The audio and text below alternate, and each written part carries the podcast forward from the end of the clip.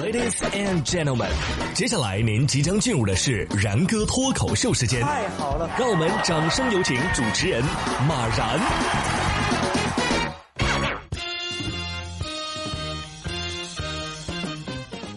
然哥说新闻，新闻脱口秀，各位听众大家好，我是然哥。今天的你有没有发现一个问题啊？虽然这是你节后第二天上班，但是呢，明天又要休息一天了，惊不惊喜，意不意外？工作中遇到难题啊，也没必要怕，慢慢来嘛。时间久了，就会被开除了。不知道各位刚刚过去的这个假期啊，这一系列的喜宴，好不好吃啊？哎，今年国庆长假堪称是最拥挤的结婚季了。有网友表示，在八天的长假里，每天都要参加婚礼啊。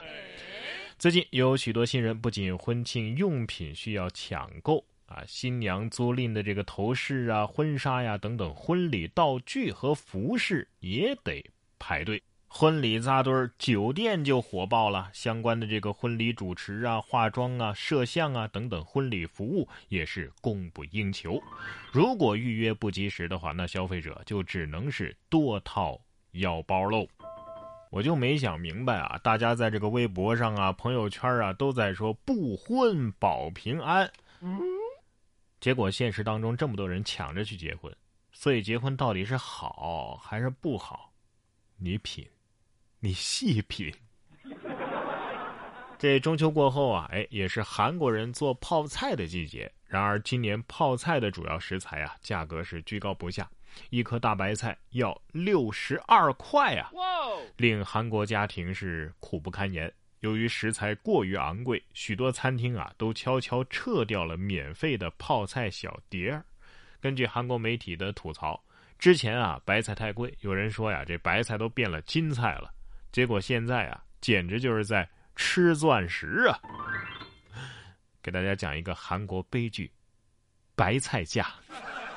哎，据说现在东北的大白菜是几毛钱一斤，那貌似是找到了发家致富之路啊！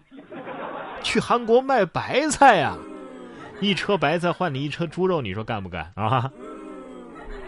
等卖了钱，我就把这堆骨头买回来炖汤啊！这么大一副骨架。能吊好几锅汤了吧？说佳士得拍卖行啊，在纽约当地时间周二的晚上举行了一次拍卖，成功的将全球现存最大霸王龙化石之一、六千七百万年历史的斯坦的骨架找到了买主，成交价呢是两千七百五十万美元啊。包括各项费用在内，总价格已经接近了三千二百万美元，这是拍卖前预估价格八百万美元的近四倍啊！但是买家的身份呢，未予透露。这玩意儿回去盘开片儿之后，能孵出小恐龙吗？之前啊，我曾经买过一幅小型的这个恐龙骨架，后来发现上当了。为什么？因为这骨头上还有没啃干净的肉。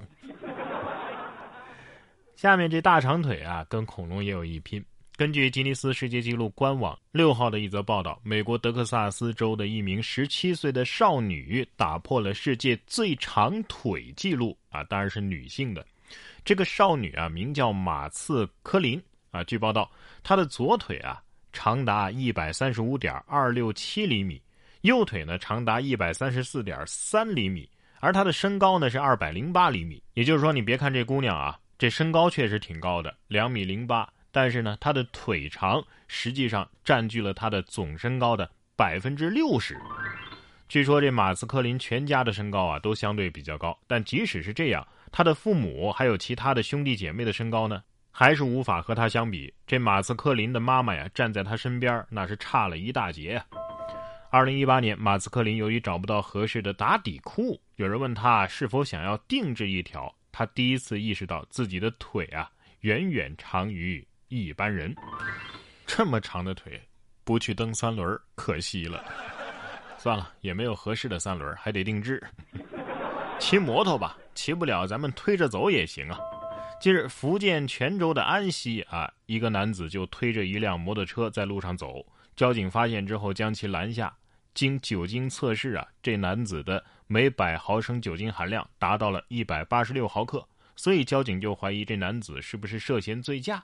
随后就调取监控，监控显示啊，这男子一路都是推着车呃走过来的，并没有骑车，所以不构成醉驾。